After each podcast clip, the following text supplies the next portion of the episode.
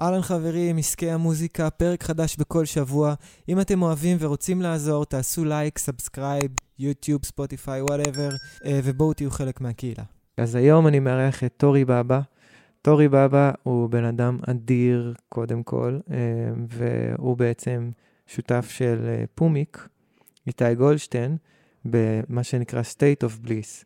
State of Bliss זה לייבל, הם מקימי פסטיבלים, הם עושים הרבה דברים. אה, וטורי הוא אחד מהם, הוא די-ג'יי ומפיק, אה, מביא ביחד עם פומיק את State of Bliss, כמו שאמרתי. אה, טורי הפיק עשרות טורים בינלאומיים בעשור האחרון, ואני בטוח שאתם תהנו. יאללה, בואו נתחיל.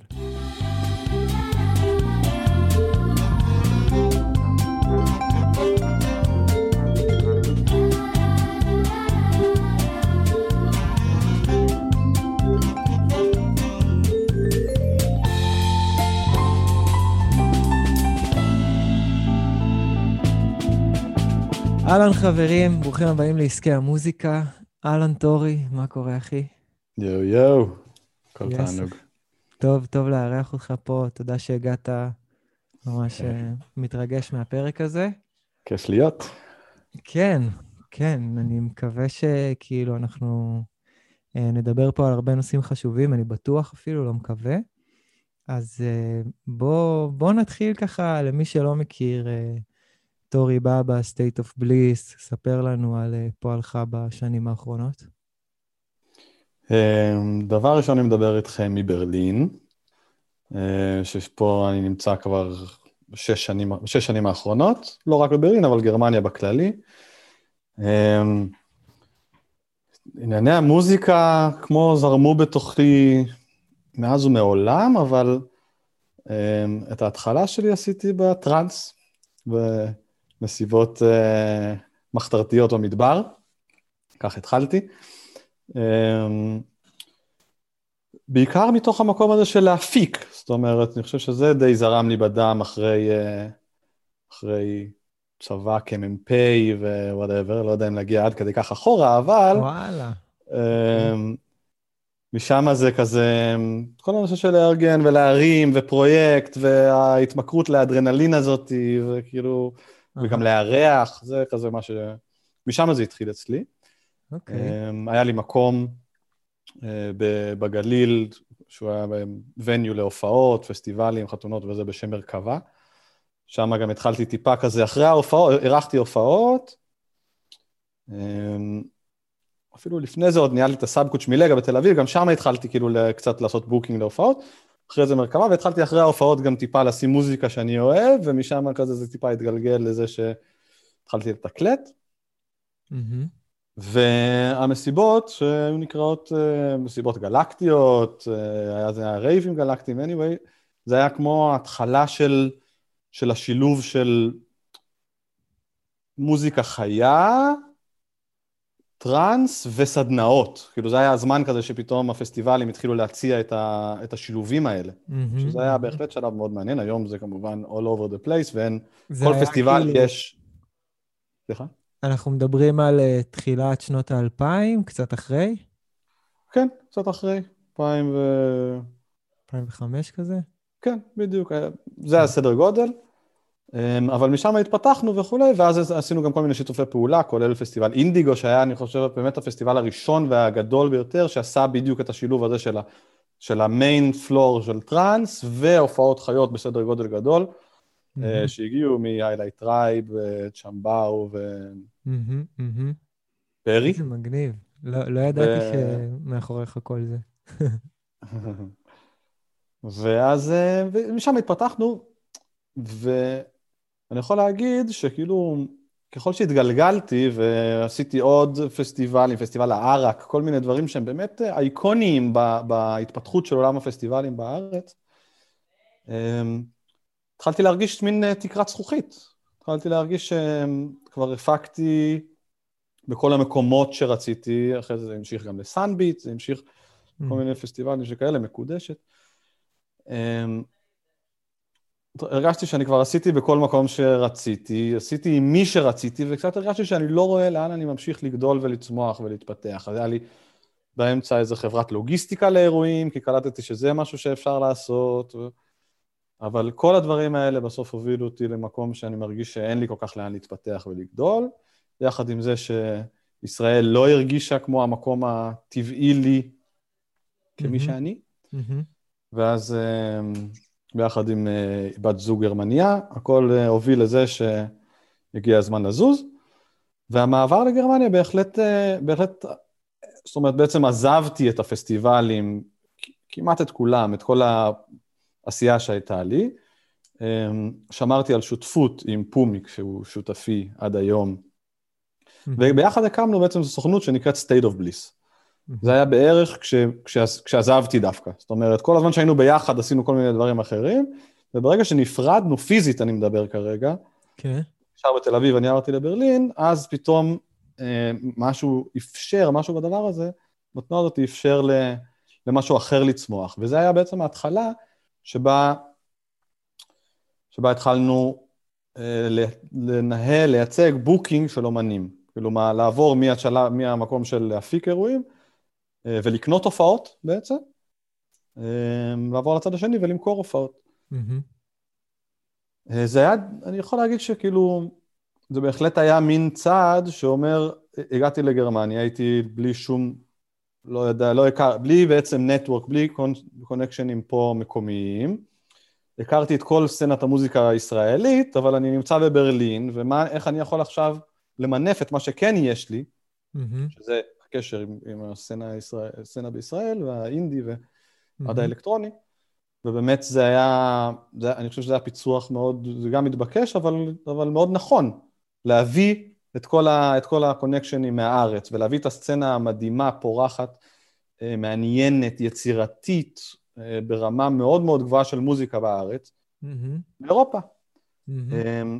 וזה לא כל כך קרה עד אותו, אני מדבר עכשיו על, יום לפני שש שנים, 2014, ברור שהיו להקות שיצאו, בעיקר בלקן ביטבוקס, אסף אבידן, דברים כאילו... גדולים יותר. עידן רייכל, דברים גדולים יצ... יצאו לאירופה כמובן, אבל האינדי, בסדר גודל יותר קטן, לא, זה לא היה, זה היה, זה, זה היה מין משהו, אירופה, מין משהו זוהר כזה, out there רחוק. לא יודעים בדיוק איך לגשת לזה, לא יודעים בדיוק איך, איך להתחיל בכלל, שלא לדבר על להגיע, ומה צריך בשביל לעשות את זה, ואיך עושים את זה, ו... וזה זה היה, זה היה בעצם הזמן ההוא. אה, גם אני לא ידעתי איך עושים את זה, mm-hmm.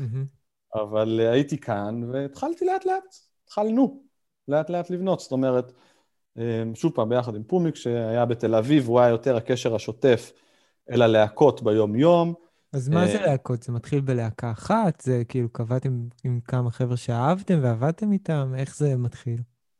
דבר ראשון, כל הקרדיט במקום הזה מגיע לפומיק, הוא היה ה-ANR שלנו, וכזה ההתערבות בסצנה, המעורבבות בסצנה התל אביבית, לצורך העניין, של ה live, והתחלנו עם אקו וטיטו, זה היה ההרכב הראשון, דואו מהמם של כזה global bass, אלקטרוניקה עם live, הרכב אחד. כן. הרכב אחד, ו...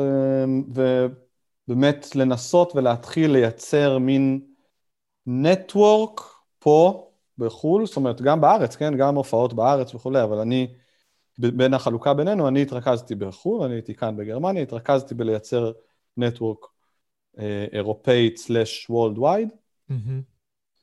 מהצד הראשון, הצד הראשון הוא מאוד uh, קטן ולא ברור, זאת אומרת, um, לא ידעתי מה אני עושה. היום כשאני מסתכל אחורה זה באמת היו צעדים מאוד מאוד קטנים, ליצור, דבר ראשון ללמוד את עולם המושגים, זאת אומרת, מה זה booking, בארץ, בעצם הגדילה בארץ, בייחוד כמפיק ולא מהצד הזה, כאילו לא באמת עבדתי ב booking בארץ, mm-hmm. אבל גם, אם כן, הסצנה היא מאוד קטנה, ההגדרות והמושגים וחלוקת התפקידים והדרך שעובדים, היא לא באמת כמו שקורה בגר... באירופה. היום mm-hmm. טיפה יותר, אז בטוח לא. אמ, אז להתחיל ללמוד את עולם המושגים האלה, שוב פעם, מה זה, מה זה booking, אה, הופעות, פסטיבלים, אל, אל כל עולם ה management וניהול ומה כולל ומה, ומה הסטנדרטים, מאחוזים והתנהלות וחוזים. דרך publishing ו distribution הפצה דיגיטלית, פיזית, Mhm. לייבלים, באמת שלא ידעתי שום דבר מכל העולם הזה כשהגעתי, ו... ועשיתי צעד, צעד אחרי צעד. PR, זה גם היה עולם שלא Mhm. ממש הכרתי. אה, אני יכול להגיד שאת הצעדים שעשינו, שילמנו, על כל שיעור שילמנו מכיסנו. זאת Mhm. אומרת, על ידי ניסוי וטעייה, מנסים לעבוד עם מישהו, משלמים על זה כמובן, בין אם זה, שוב פעם, בתשלום אל הבן אדם, או בזה שאתה עושה טעויות והן עולות לך כסף. אה, כן. ובאיזשהו שלב ממש השקענו באלבום, באלבום, זאת אומרת, זה היה האלבום השני של אקו וטיטו בזמנו. אה, שזה היה ממש אלבום שאותו אנחנו כמו... אז לא ידעתי את זה, אבל בעצם כמו לייבל ממש השקענו ב... באלבום, ויצרנו איזו תוכנית עסקית של, להחז- של להחזיר אותו.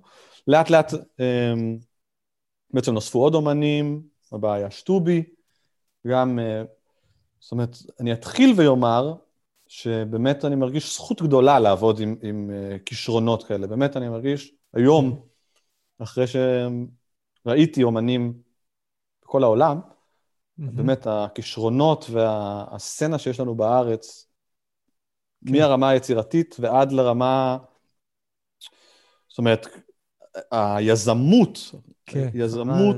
יצירתיות, כישרון במיוחד כאילו... ודרייב.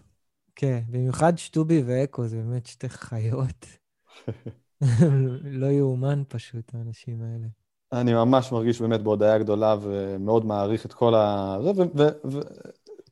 ויש עוד, זאת אומרת, באמת אה, לאט לאט אמ, פנו אלינו, זאת אומרת, אני יכול להגיד שאנחנו כמעט לא יזמנו כמעט קשרים, פנו. אלינו אומנים מוכשרים בטירוף, באמת בטופ של האינדי הישראלי, כולם אה, עם vision וכולם באמת עם drive ורצון אה, להגיע רחוק, וזה זה הופך את העבודה למדהימה. זאת אומרת, ו, וגם אנשים מדהימים.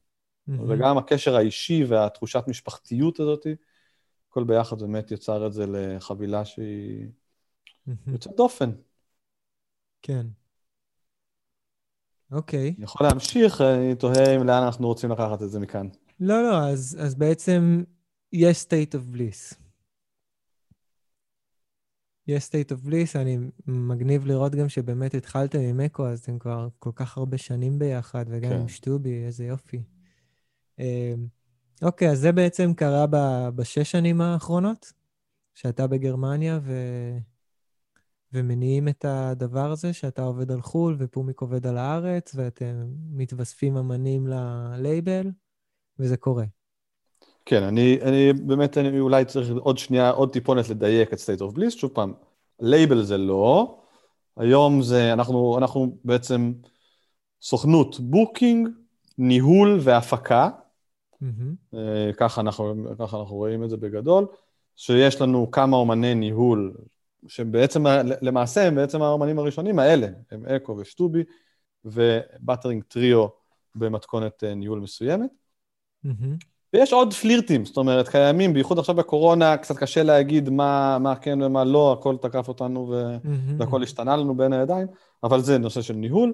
יש לנו roster יותר גדול של אומנים אה, ב booking, שזה הייתי אומר בערך 60 אחוז ישראלים, והשאר, יש כמה להקות אמריקאיות, אירופאיות, זאת אומרת, זה לא רק ישראל. מהמם. והפקת אירועים שאנחנו עושים, אה, אנחנו עושים, אנחנו פרומוטרים גם, זאת אומרת, אנחנו עושים את ההופעות של עצמנו ב... פסטיבלים. בגדול בכל העולם, זאת אומרת, גם בישראל, גם באירופה, אבל גם, גם בהודו וגם, מקסיקו.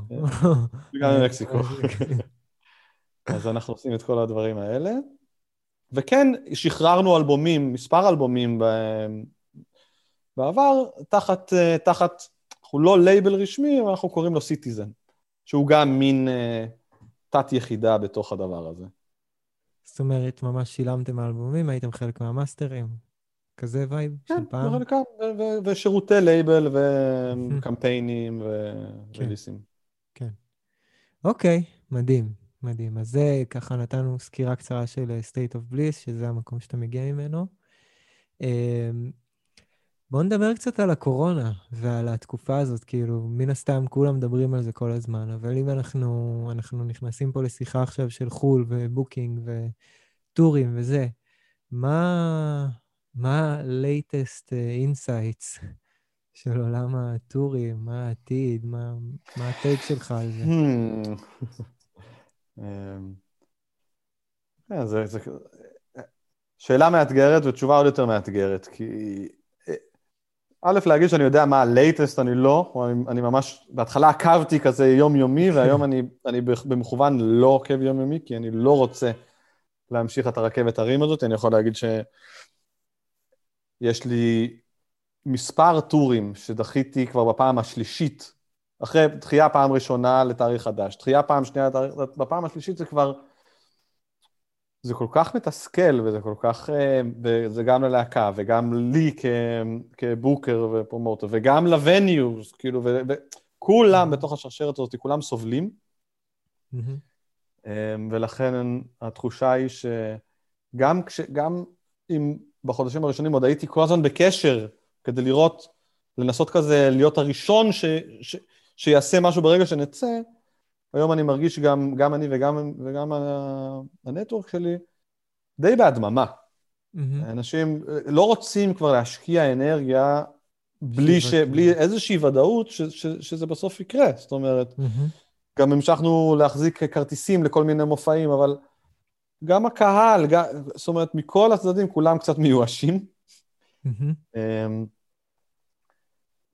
זה לא, אני לא מרגיש מיואש מבחינת uh, זה שהעתיד הוא, הוא שחור. זה, זה לא, לא לזה אני מתכוון. זאת אומרת, כן, אני כן. מרגיש, uh, אני מרגיש שלתקופה הזאת היה, היו מלא מתנות ברמה האישית בחיים שלי, אני מרגיש שגם האומנים שאני בקשר איתם, אנחנו כולנו כל הזמן שומרים על רוח חיובית, מנסים, שוב פעם, לנצל את הזמן הזה, ליצור, לקחת את הפוטנציאל של התקופה הזאת, שזו תקופה שלא הייתה כמוה. ו... לא, לגמרי, זה ללא ספק.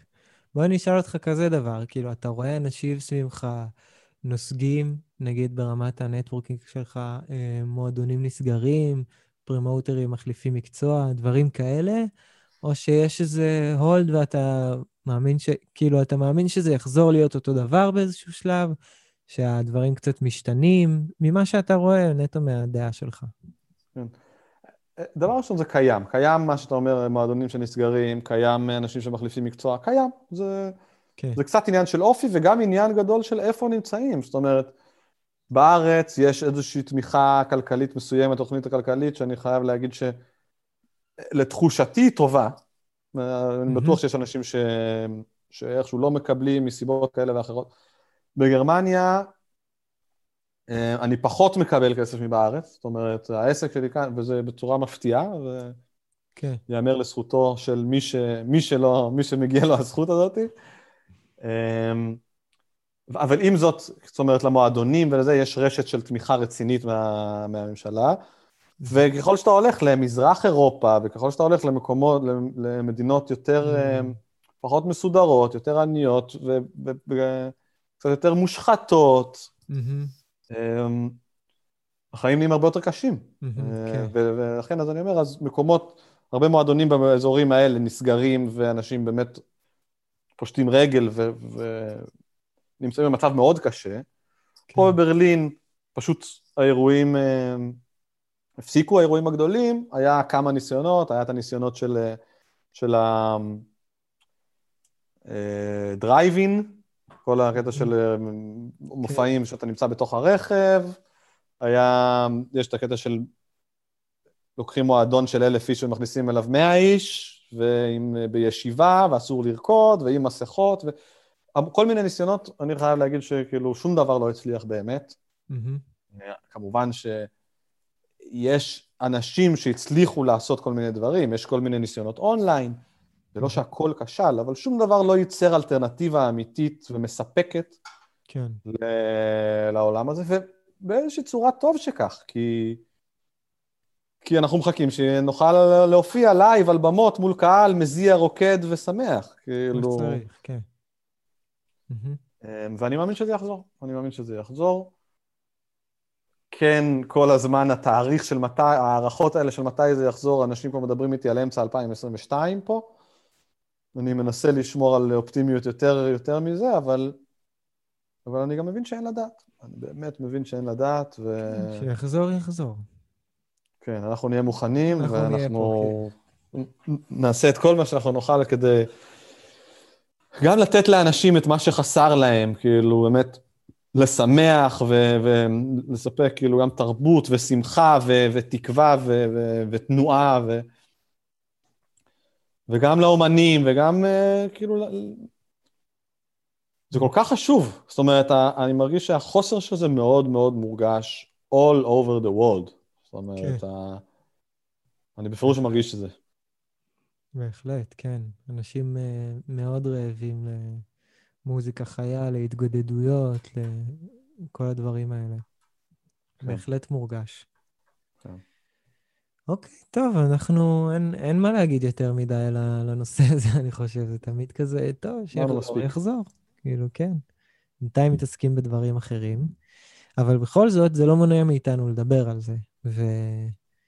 אה, ואפשר וצריך אה, לדבר על זה ולהבין יותר ויותר את ה... בשביל הרגע שכן זה יהיה רלוונטי, אה, ושנהיה מוכנים אליו. אז כן הייתי רוצה שבכל זאת נדבר על הנושא הזה של טורים. אה, ואתה יודע, זה להרבה להקות אה, מתחילות ש, שלא מגיעות עם, אה, לא עם רקע וניסיון ולא עם איזה מנטור או תמיכה חיצונית שתעזור להם עם זה. אה, זה נושא שמאוד קשה לטקל אותו, העניין של tour בחו"ל, tour ראשון. אה, מלהתחיל מ- מאיפה אני משיג בכלל את ה connection הראשון הזה, איך אני בוחר את המקום, כאילו, כולם יודעים שאפשר לשלוח מיילים ושזה לא כזה עובד, ויש הרבה שאלות עד ל... לרגע שכבר באמת יוצאים ל tour, ולוגיסטיקה, ואני מאמין שיש, שיש לך איזה ספר טעויות נפוצות גם ש... שקורות, אמ, וכל הדברים האלה. אז אמ, בואו נדבר על זה קצת, על... אה, בהתחלה, על איך, איך זה מתחיל, ולמה. כן. כאילו, למה ברמת ה... למה להקה רוצה עכשיו לצאת לחו"ל? כמובן שאנחנו מדברים על להקות שמכוונות גם את המוזיקה שלהם לחו"ל. כן. אמ, אז באמת זו שאלה ענקית ויש בה המון רבדים, וננסה להתחיל מההתחלה, שזה... אני, אני, אני אומר להתחיל במילה הזאת שנקראת אסטרטגיה, שזה מהמם. זה מונח כזה גדול, זו מילה גדולה וגבוהה, ו, וגם, יש לה גם המון מובנים, אבל זה לא, ש, זה לא שכל מוזיקאי שעושה את ה... עובד על השיר הראשון שלו, צריך שיהיה לו אסטרטגיה. זה לא, זה לא בהכרח כזה, זאת אומרת, אמ, באיזושהי צורה אסטרטגיה קורית בצורה, אולי בצורה טבעית בראש של, של אנשים שיש להם כמו יכולות ארגון וראייה קדימה וכולי, אבל לא בכל אחד, ו, ו- וזה לא, גם לא חובה. אבל כן, מהרגע שאומן עשה את, ה, את, ה, את השלבים הראשונים של, של um, להתנסות באולפן, להקליט, לכתוב, להקליט, לנגן, לעבוד עם, עם מוזיקאים אחרים, להבין איך הפרויקט שלו נראה ברמה הכי בסיסית, איך הפרויקט שלו נשמע. Um,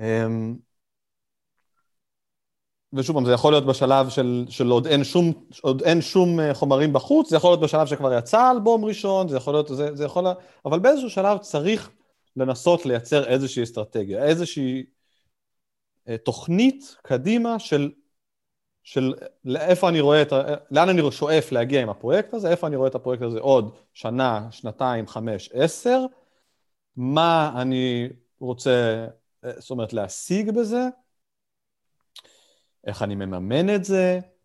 אמ,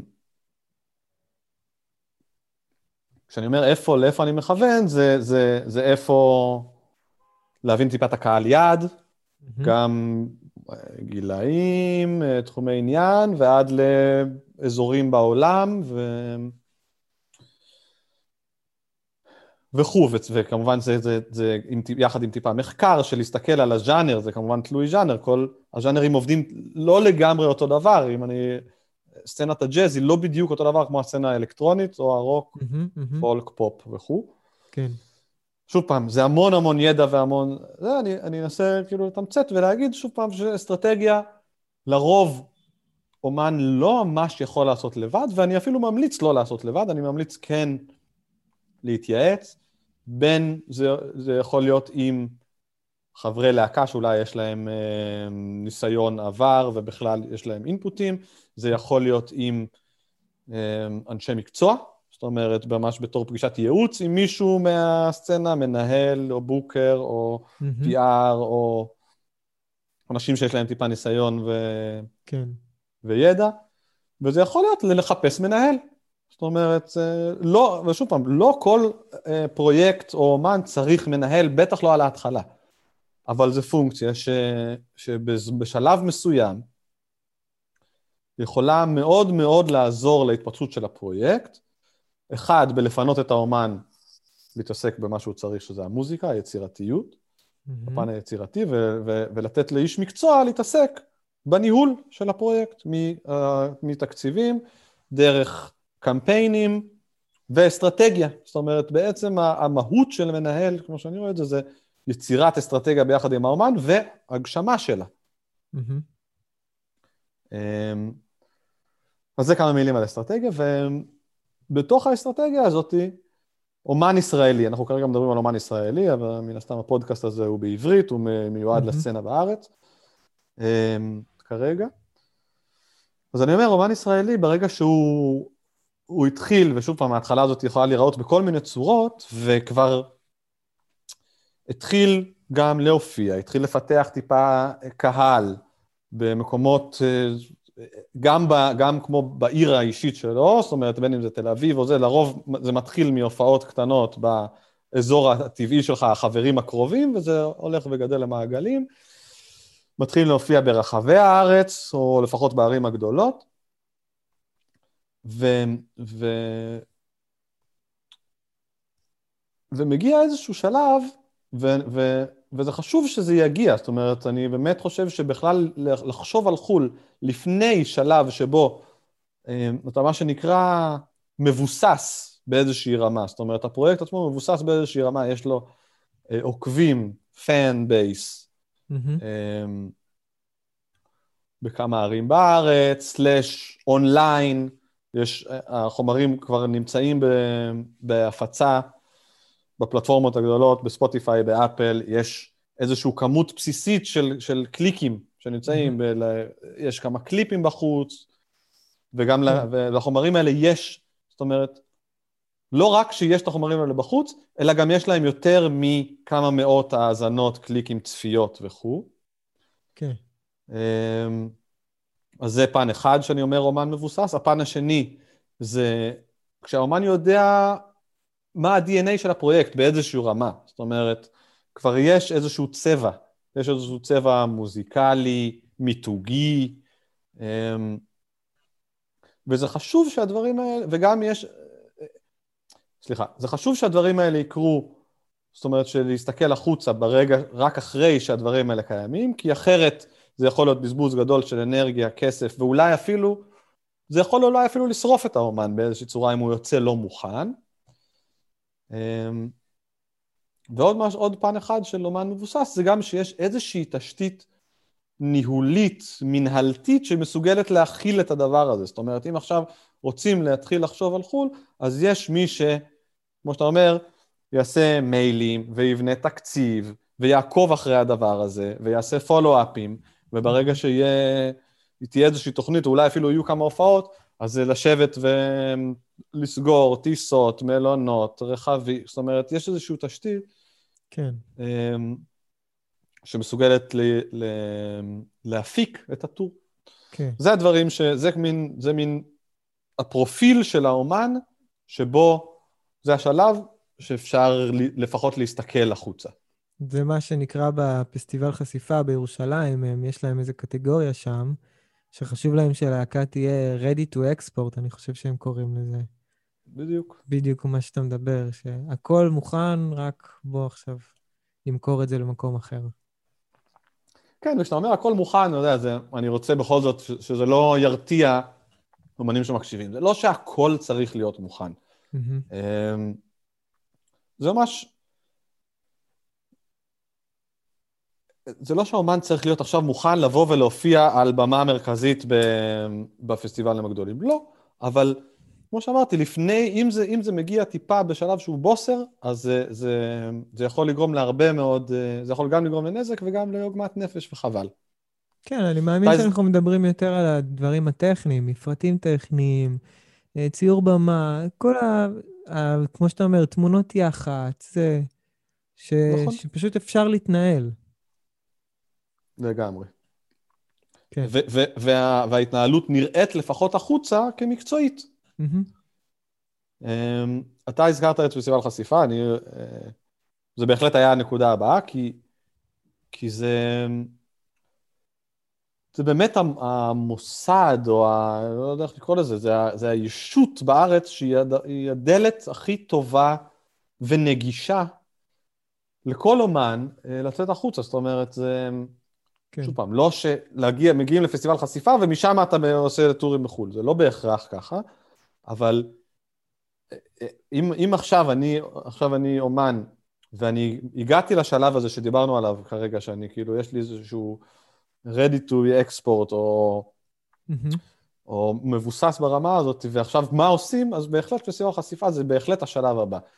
אמ, זה די פשוט, צריך להגיש אה, מועמדות, לשלם איזשהו סכום קטן וסמלי כדי שישקלו את, את ההשתתפות של מהמם. הפרויקט, ו, וזה זה באמת, אה, אה, מגיע להם כל כך הרבה קרדיט, באמת, ממש, זה, זה, ממש. זה פשוט גוף מדהים שדחף ויצר ופתח דלתות לכל כך הרבה אומנים, ואני אישית עובד איתם מאוד אה, צמוד ומעריך כל, כל, כל פעם שיש עוד אירוע כזה וכל פעם ש... כן. שכל, בכל הזדמנות שאני יכול, אני ממש אה, רוצה כאילו גם להודות להם, וכל כך הרבה אומנים מסביבי גם, ו, וגם, וגם, אה, זאת אומרת, אנשי תעשייה מחו"ל תמיד מגיעים, וכל כך, ואני אחרי זה, אני בקשר, גם הבאתי כל מיני קולגות לשם, וגם אה, הרבה מהנטוורק שלי זה אנשים שהיו שם, וכולם, מכל הצדדים, מצד האומנים ומצד הדלגייטס, בעצם, אנשי תעשייה שמגיעים, כולם עפים. כן. וזה זה, זה לא, זה לא מובן מאליו, כי הייתי ב... אני הולך להרבה שואו קייסים ברחבי העולם, רובם כמובן ענקיים, והם לא כמו החמוד והאינטימי שלנו בארץ. אבל um, לרוב זו חוויה לא, לא קלה, um, שלא יוצאים ממנה גם עם הרבה באמת לידים או תוכן כזה שבאמת, אה, ובאמת, בישראל זה... כן. אז פסטיבל חשיפה זה, זה אולי הנקודה, אחת הנקודות הכי חשובות בכל הסשן הזה של הפודקאסט כדי לצאת לחו"ל. פסטיבל חשיפה, צוללת. פסטיבל חשיפה, כן. אה, ברק וייס היה פה, די, עשינו על זה פרק שלם. גדול. מאוד, אה, כן, כולם אוהבים אותם. אוקיי, אז באמת פסטיבל חשיפה, כמו שאתה אומר, זה באמת לא... אה, בואו נוריד את זה לקרקע רגע, זה לא שבאמת הולכים לפסטיבל חשיפה ופתאום נהיה tourים בחו"ל. בואו נגיד מה באמת קורה, מה שקורה, אתה יוצר כמה קשרים, מתוך הקשרים האלה אולי יהיה הופעות גם, וסביב ההופעות האלה תצטרך לבנות את ה tour. זה ה pipeline בערך? אמ, בערך, זאת אומרת, בערך כן. אמ, אולי נגיד עוד מילה אחת, אם אתה כבר אומר כאילו איך, איך בפועל זה, אז, אני, אז כן, נגיד חשוב להגיד שאם כבר הגשת מועמדות לפסטיבל חשיפה והתקבלת, אמ, התקבלת, אז, אה, אז יש טיפה היערכות שכדאי לעשות, כדאי להעמיד את ההופעה בצורה הכי טייט שאפשר, אה, לבחור את השירים הנכונים, כדאי להכין חומרים שהם אה, חומרי יח"צ, סלאש. שהרבה פעמים אנשים עושים דברים, כל מיני דברים אקסטרה מעניינים, כמו דיסק עונקים, אה, עם אה, מוזיקה לחלק, או פליירים, ברושורים, משהו אונליין, אבל ב- כל דרך מעניינת ו- ויצירתית לגרום לאנשים שראו אותך לזכור, לזכור את הפרויקט. אמ, לקחת איזה משהו הביתה, לשמוע עוד פעם, לקחת קונטקטים, לעשות פולו-אפים, זאת אומרת, כל הדברים האלה זה דברים שהם מאוד מאוד אה, חשובים כדי בכלל שיהיה אפשר להוציא. להגיד שנסגרות הופעות מחשיפה, זה שוב זה, זה באמת לא טריוויאלי, זה קורה, אבל גם אם לא נסגרה אף הופעה, זה לא אומר שאפשר להמשיך להיות בקשר עם האנשים האלה, ו... ודלת, גם אם לא נפתחה דלת מיד, דלת יכולה להיפתח בהמשך. אה, להמשיך לשלוח להם אולי חומרים שהם משחררים. כן, מה זה, בדרך כלל גם זה לא משהו שנסגר עכשיו, המינימום נכון. זה כנראה לקיץ הבא. זה אם הוא סגר איתך במקום, וכן, רוב הפעמים זה כזה קשרים שאתה הולך איתם, ומתישהו הם יכולים להניב תוצאות גם אחרי כמה שנים טובות. בדיוק. אמ, ו... כאילו, אוקיי, אז מה, אז מה, אז מה אחרי זה? זאת אומרת, איך בכלל... נניח אפילו שיש הופעה, או שאין הופעה, ובאמת יש איזו תחושה של אה, בשלות לצאת החוצה, אז מעבר לפסטיבל החשיפה, מה עוד אפשר לעשות? סבבה? אמ, אז אני, אז כמו שאני, אני רואה את זה כמו שתי, שתי, יש איזה שני uh, תחומים כלליים, כאילו, של הופעות בחו"ל, שאני כרגע רוצה לחלק את זה לשתיים. אחד, פסטיבלים, שתיים, מועדונים, כאילו איזה מין חלוקה בסיסית כזאת של זה, כי זה שני עולמות שהם שונים במהות שלהם. אמ, פסטיבלים, א', לרוב, זאת אומרת, יש איזה עניין עונתי, קורים בקיץ בגדול, כמובן שהקיץ ברחבי העולם הוא קורה בזמנים שונים, אבל אני כרגע רגע נדבר על אירופה שנייה, שזה קיץ שהוא כמו בישראל. Mm-hmm. והפסטיבלים זה, זה, זה עולם שהוא בפירוש יותר קל כצעד ראשון להיכנס אליו, מאשר להתחיל לייצר הופעות במועדונים, מה שנקרא Headliner Show, כדי שאנשים יבואו ויראו את הפרויקט שלך עכשיו באיזשהו עיר, איפשהו באירופה, בפעם ראשונה שאתה מגיע. Mm-hmm. לא כל כך סביר, לא כל כך קל. אמ, ולכן פסטיבלים זה איזשהו משהו שהייתי אומר, זה הפוקוס, זה המקום הראשון לשים עליו את הפוקוס. אמ, יש אין סוף פסטיבלים, literally אין סוף. אה, זה קשור שוב פעם בז'אנר, וזה הרבה עבודת אה, מחקר לעשות, זה ממש לשבת, יש, אה, יש כמו פורטלים באינטרנט שמרכזים פסטיבלים לפי ז'אנרים, יכול להיות שאיכשהו אפשר להביא מחברים, קולגות, אנשים, איכשהו איזשהו database של פסטיבלים. Mm-hmm. והקטע הזה של לשבת ולשלוח מיילים לפסטיבלים זה... זה עבודה, זה עבודה, זה עבודה שהיא יכולה להיות סיזיפית, זה עבודה שהיא יכולה להיות... אמ, זה, זה אחוזים מאוד מאוד נמוכים, זאת אומרת, כאילו, זה לשלוח למאות פסטיבלים, לקבל אולי תגובה בכלל מעשרות או אחדות, ואם באמת יש לך מזל גדול והפרויקט הוא באמת טוב וזה, אז ייסגר גיג. כאילו, זה כזה. כן. ומה שאני אומר זה, זה לא להתייאש, זה לא להתייאש. זה גם, אה, גם אם, אם פסטיבל ענה לכם, זה כבר, אתם יכולים להכניס אותו, כמו, כמו שאמרנו קודם, מהקונטקטים, מה, מהחשיפה, או מזה שנסעת לחו"ל והקלטת איפשהו ותקשרת ויצרת, והבאת עוד כמה קונטקטים, וזה לשמור את הכרטיסי ביקור, mm-hmm. אנשים שהגיעו, מישהו הגיע להופעה שלך ואמר, אה, אבא שלי, אח שלו, הדוד שלי, יש לו מקום, ב... זה פשוט לאט לאט לפתח נטוורק, זה, ה... okay. כן. זה המהות. Okay. כן. לאט לאט לפתח אה, רשת של אנשים ש... שהם רלוונטיים לפרויקט שלך, mm-hmm. אם הם מאוד אהבו, מה טוב, אם הם רק שמעו ואמרו שאולי יש להם איזה כיוון, גם טוב. אמ, כן. בעצם העבודה. הזאת שנשמעת, אה, אני שנייה אסכם את זה, כן, כן. העבודה הזאת שנשמעת אה, סזיפית, של לחקור עכשיו ולמצוא מאות פסטיבלים, מתוך המאות פסטיבלים, יענו לנו מספר קטן, ומתוכם אולי נסגור גיג אחד, זה נשמע כאילו, טוב, אז מה זה שווה? אבל בעצם יש גם את העניין שאת כל הרשימה הזאת, ואלה שכן ענו לי, אני לוקח איתי גם לשנה הבאה, וזה כבר קשרים שהתחלתי אה, לפתח. לגמרי. זה, זה בדיוק מה שאני קורא לו נטוורק, שזה...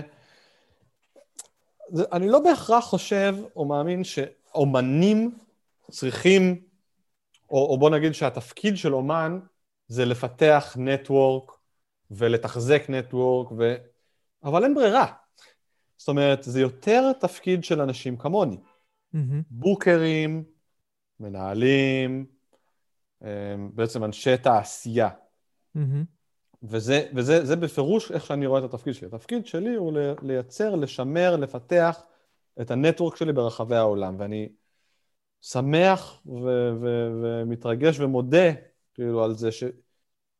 שעם השנים האלה, במשך השנים האלה, כמו שאמרתי לפני שש שנים, שהגעתי לפה בלי להכיר בן אדם אחד, נוצרה network באמת של, network מדהים של אנשים, מעבר לכל הדברים האחרים, של אנשים טובים, וזה מה שאני, זה מה שאני, זה מין sideline uh, טיפה, סטייה, אבל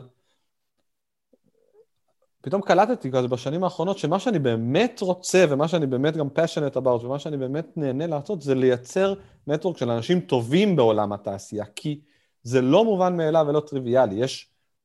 זה ביזנס, זו. תעשייה שהיא היא, היא money based, כאילו money, היא, היא מנוהלת על ידי כסף, אמ, יש שם כסף וכוח, כמו... הרבה מהתעשיות בעולם, mm-hmm. ויש הרבה מאוד בעלי אינטרסים, ויש כאילו את כל העולם, מה שנקרא מייג'ור, שזה כאילו ה major labels, הסוכנויות ענק שמנהלות אה, אומני ענק ומוכרות מאות אלפי כרטיסים ברחבי העולם, וזה כרישים, זה כרישים, ויש המון המון אנשים שהם, שאם הם יכולים, הם ינצלו אותך ויעזרו ויזרקו אותך. זאת אומרת, mm-hmm. זה, זה, זה המצב.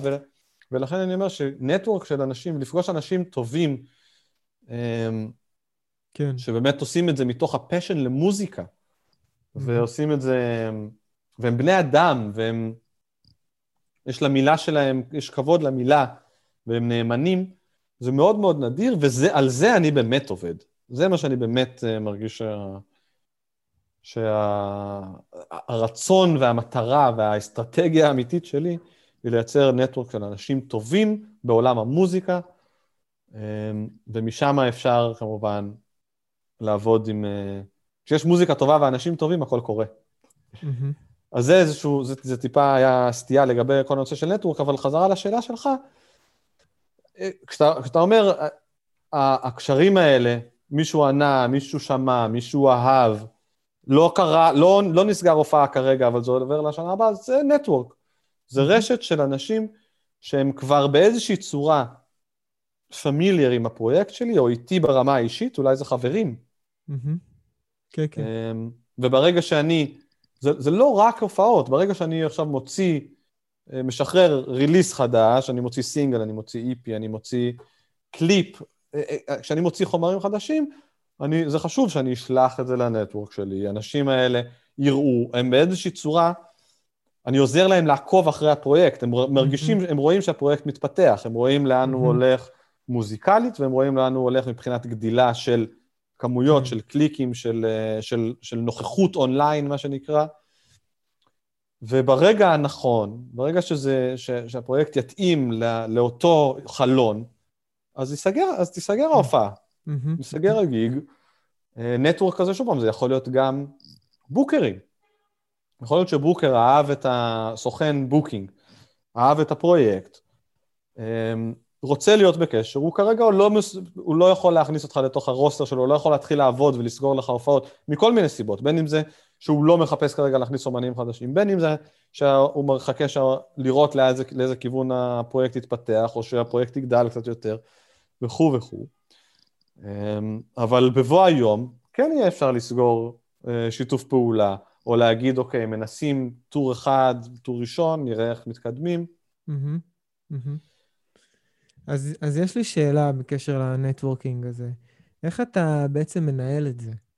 יש לך איזה משהו, ש... איזה תוכנה שעוזרת לך עם זה? בראש אתה זוכר למי אתה צריך להתקשר, עם מי היית בקשר, עם מי לא, מי ה networking שלך? ברור שלא בראש.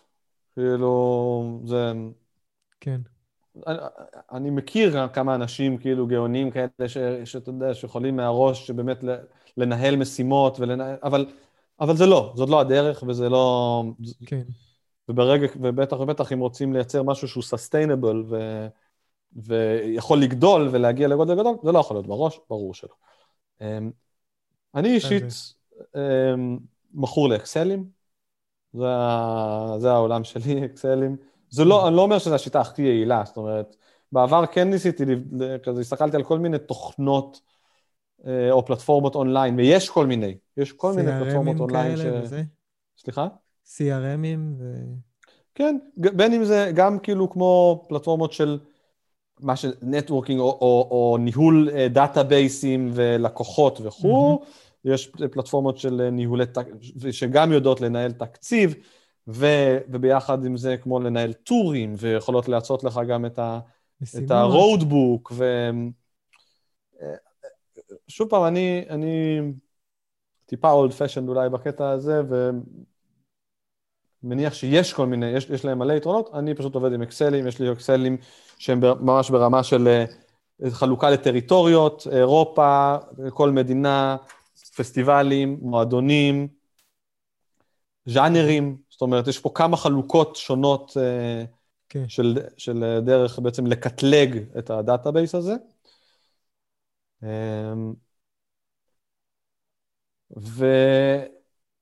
וברגע שיש משהו רלוונטי, זאת אומרת, בין אם זה ריליס, בין אם זה להקה שיוצאת לטור, בין אם זה... אז אני, אני יודע לבוא ול, ולמצוא את הקונטקטים הנכונים ולעשות, ולהתחיל לבצע שליחות. אמ, כל אחד עושה את השיטה שלו בסוף, כן? כן. להגיד ש... גם לי יש הרבה מקום להשתפר בדבר הזה. וזה, במקרה שלי, שוב פעם, זה... יש הבדל מאוד גדול בין להיות להקה, שאתה מייצר את הנטוורק שלך, ללהיות בוקר של 20 אה, להקות בז'אנרים שונים. אני באמת צריך, ה-state of bliss הוא מאוד מגוון, זאת אומרת, אנחנו עובדים גם ג'אז, רוק, אלקטרוני, עולם, פולק, היפ-הופ, וכל אחד כזה זה נטוורק קצת אחר. כן, זה... אנחנו מדברים יותר כאילו למוזיקאי העצמאי, אבל מה שבטוח זה שצריך לסד... לשמור את זה באיזשהו מקום. זה בראש. וחשוב לעבוד מסודר, אחרת, כן. uh, כמו כל דבר, כאילו, אחרת באמת דברים נופלים בין הכיסאות. Mm-hmm, mm-hmm. כן. אז uh, כל אחד יכול למצוא את הדרך שלו לעשות נטוורק, אבל החשיבות של הנטוורק זה, זה, זה האפשרות יציאה לחו"ל, זה זה, זה פשוט זה. זה... ולהמשיך להזין אותם, וכל פעם כשעושים משהו חדש, לעדכן, לשלוח, לא להרגיש, לא להרגיש רע עם זה שלפעמים אתם uh, מספימים אנשים, mm-hmm. uh, אין מה לעשות, כן. ברור שגם צריך לדעת ולשים לב. יש גם כל מיני חוקים לגבי הדברים האלה, אבל בשורה התחתונה, אם אנשים, האנשים הנכונים רוצים לקבל מכם את המוזיקה. Mm-hmm. כן. אמ, ואני, ומי שבסוף הצליח זה אנשים שלא התייאשו. לא... כן. זה פשוט ככה. הרבה פעמים זה מרגיש בעולם שלנו, שזה איזה מלחמת התשה כזאת, זה פשוט מי שנשאר אחרון. מי שנשאר שורד בתעשייה, הוא, הוא גם יצליח בסוף. צריך אמ, הרבה, הרבה persistence ואמונה. אוקיי, אז כאילו, אז הגענו לשלב הזה של... Uh, של networking, ו... ובואו נשאל, כאילו, שוב, נחזור לשאלה ששאלתי בהתחלה, למה ש... מה, מה התהליך עכשיו? אז אה, בואו נגיד ונקבעה הופעה בחו"ל.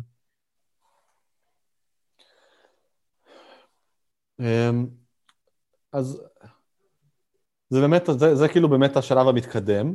אמ, ברור שהוא ברור שהוא חשוב ו- ויש לי הרבה מה, מה לתת פה, אה, אבל זה באמת אה, כבר פרויקטים יותר מתקדמים, שכבר, זאת אומרת, עברו את כל מה שדיברנו עליהם עד עכשיו. הופעה אחת, סגירה של הופעה אחת בחו"ל זה כמובן, זה מין, זה מין איזה מקום כזה שהוא טיפה טריקי, כי לרוב הופעה אחת, תלוי בהופעה ותלוי בתנאים, אפשר לדבר על זה עוד רגע, אבל לרוב הופעה אחת היא לא מספיקה כדי כדי, כדי להיות משתלמת, כדי לייצר uh, טור, זאת אומרת, האם זה נכון לצאת להופעה אחת או לא, ולכן um, אני כל פעם מחזיר את זה ל...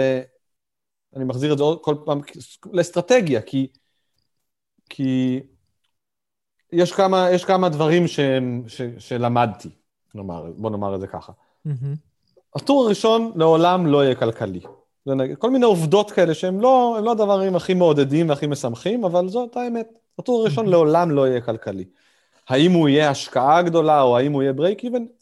זה לא שהוא לא יכול להיות break even, הוא יכול להיות אולי break even, אבל לרוב הוא יהיה השקעה.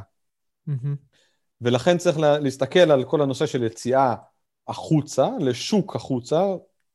אירופה זה, זה בהחלט כמו השוק המתבקש, כי זה לא מאוד רחוק, והוא שוק גדול, ואפשר, אתה מגיע לגרמניה, אתה, עוד, לא, עוד לא נצלול לזה, אבל, אבל כל שוק שהוא, יש פה השקעה לעשות כדי, כדי להיכנס לשוק הזה. הטור, הטור ו, וצריך להבין האם יש את הכסף הזה להשקיע. מהמם. אם אין את הכסף הזה להשקיע, לא בהכרח כדאי כבר להשקיע אנרגיה בכלל בלנסות להביא הופעה. כן. כי תפיסתית זה כנראה תהיה השקעה. הטור הראשון יהיה השקעה, יכול להיות שגם הטור השני יהיה השקעה לרוב, ובטור השלישי אולי יהיה break even. להגיע למצב שטורים הם רווחיים ובעצם יוצאים, מופיעים, חוזרים עם כסף לשלם לנגנים, לכסות את ההוצאות, אבל אפילו כסף כרווח לפרויקט, זה מקום uh, לשאוף אליו. זה, זה, זה לא מקום שלא אפשרי לעשות אותו, אבל הרבה מהלהקות שאנחנו, שאת, שרואים היום מסתובבות ועושות tourים בחו"ל ונראה כאילו הן מצליחות, יש להן fan base, הן עושות הופעות um, במועדונים, בערים שאנשים קונים כרטיסים כדי לבוא לראות אותם, הם ב break even. חשוב להבין את זה. אז למה בעצם? מה, מה המוטיבציה? מה, מה המניע? מה יוצא להם מזה? אמ, אני מרגיש שאנחנו, אנחנו, כאילו לפני רגע דיברנו על, מה, על איך, איך מתקדמים עם הטור, ועכשיו זה, אני, אפשר, אפשר להמשיך, אפשר להתקדם ללמה לעשות את זה. הסיבה למה לעשות את זה, זה כי זה תהליך טבעי של התפתחות של להקה, ו... ו, ו ה- התפ... כאילו, התהליך של התפתחות זה כל מה שיש ללהקה, in a way. אמ, זה התפתחות בארץ, כמו שדיברנו בהתחלה, לגדול, עוד קהל, לייצר בעצם קהל אה, יציב ב... ונאמן, נקרא לזה, במקומות שונים בארץ, ואונליין, ו... ו... ולגדול ביחד עם זה, להוציא עוד אלבום, אה, לחדד את המיתוג, להגיע אל הקהל הנכון, להגדיל. ו, ועצם היציאה לחו"ל הם, היא חשיפה לקהל יעד יותר גדול. היא חשיפה לקהל יעד אינסופי למעשה. מהמם. ואז גם יציאה ל tour, אפילו אם הוא tour, שוב פעם, שהוא כבר tour שלישי, רביעי והוא עדיין break even, כל פעם יש עוד, זאת אומרת, הדרך הנכונה היא, ביחד עם אה, הפצה נכונה ושיווק נכון, היא להגיע לעוד קהל יעד ועוד מהקהל ולפתח עוד בכל עיר.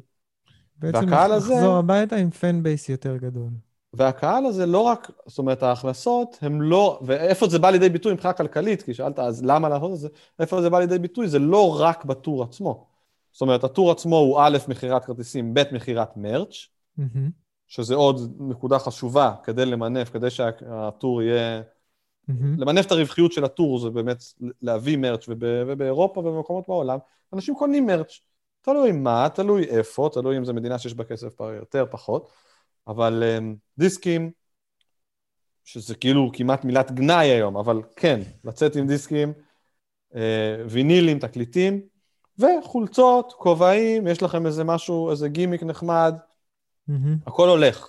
זה, זה דרך טובה למנף uh, הכנסות של הטור, ואחרי זה האנשים האלה, הם הולכים להקשיב בבית, וזה המקום של... Uh, זה המקום שבו הכסף נכנס מתוך ההפצה הדיגיטלית. Um, ושוב פעם, זה הכנסות מספוטיפיי, מאפל ומכל. הפלטפורמות השונות. כן.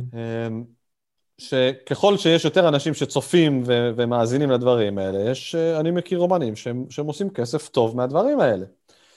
אה, שלא לדבר על זה שככל שאתה גדל, ויותר אנשים מאזינים, מקשיבים לך וכו', אה, יש גם נושא של רדיואים.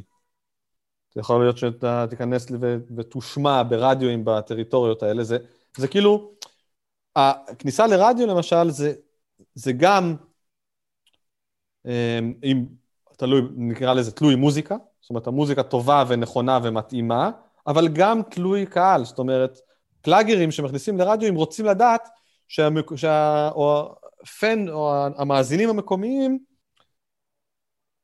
יותר קל להם להכניס שיר שכבר מכירים את הלהקה. כן. אז זה כאילו טיפה ביצה ותרנגולת. אתה, בשביל להיכנס צריכים שטיפה יכירו אותך, ובשביל שיכירו אותך צריך להיכנס. ולכן אני אומר, אתה מגיע ואתה מנגן, הלהקה, ההרכב מגיע ומנגן בערים האלה, יש יותר סיכוי שגם להיכנס לרדיו המקומי, וברגע שיהיה את ה release הבא כבר אוטומטית ה reach שלו יהיה יותר גבוה, גם ב social, עוד לא דיברנו בכלל על כל הנושא של פלטפורמות חברתיות, social network, mm-hmm. וגם ברדיו ובמדיות המקומיות. ומשם זה, השלב הבא, אם כבר, כאילו, למה לעשות את זה? השלב הבא זה אולי להיכנס ל... זאת אומרת, licensing של המוזיקה. Mm-hmm. יכול להיות שאיזה פרסומת, איזה מותג, איזה תוכנית טלוויזיה, איזה סרט, כן. יהיה מעוניין במוזיקה שלך, ושם כבר זה כסף עוד יותר גדול. כן, אבל נראה לי התשובה בעצם יותר מדויקת שאתה אומר ב, ב, ב, במילים שלך, זה שאתה רוצה להרחיב את עצמך לעוד טריטוריה. ולהרחיב את עצמך גם יש קהל, ויש שם תעשייה שאתה יכול לעבוד איתה. וכל הדברים האלה. אני טועה? לא, זה בדיוק זה, בדיוק זה. פשוט כאילו אני ישר לקחת את זה לפרקטי של איך זה יכול באמת להיות משתלם כן, כן. לכיס. כן. זה... אבל זה בדיוק זה. כן, כן. אז בעצם יש גם איזשהו, שוב, אמרת שלא נכנסת לעניין של רשתות חברתיות ושיווק, אבל... אז אני מאמין שזה איזשהו, הטור זה, זה רק חלק אחד, הטיסות וההופעות עצמם. יש את החלק השיווקי, ואני מאמין שגם, זה נשמע לי מהדברים שאתה אומר עכשיו, שזה גם איזשהו, אם התבייתתי עכשיו על אזור, אז אני גם כנראה אמשיך לעבוד עליו גם כשאני לא אהיה שם, ולקראת שנה הבאה. וכאילו, ממש ישקה את הצמח עד שהוא אה, תופס חיים וגודל, לא? ממש ככה. אמ, זה כאילו כמו לתחזק את הנטוורק שדיברנו עליו קודם, אבל, אבל עכשיו אנחנו כאילו טיפה יותר מדברים על הפן בייס המקומי. כן.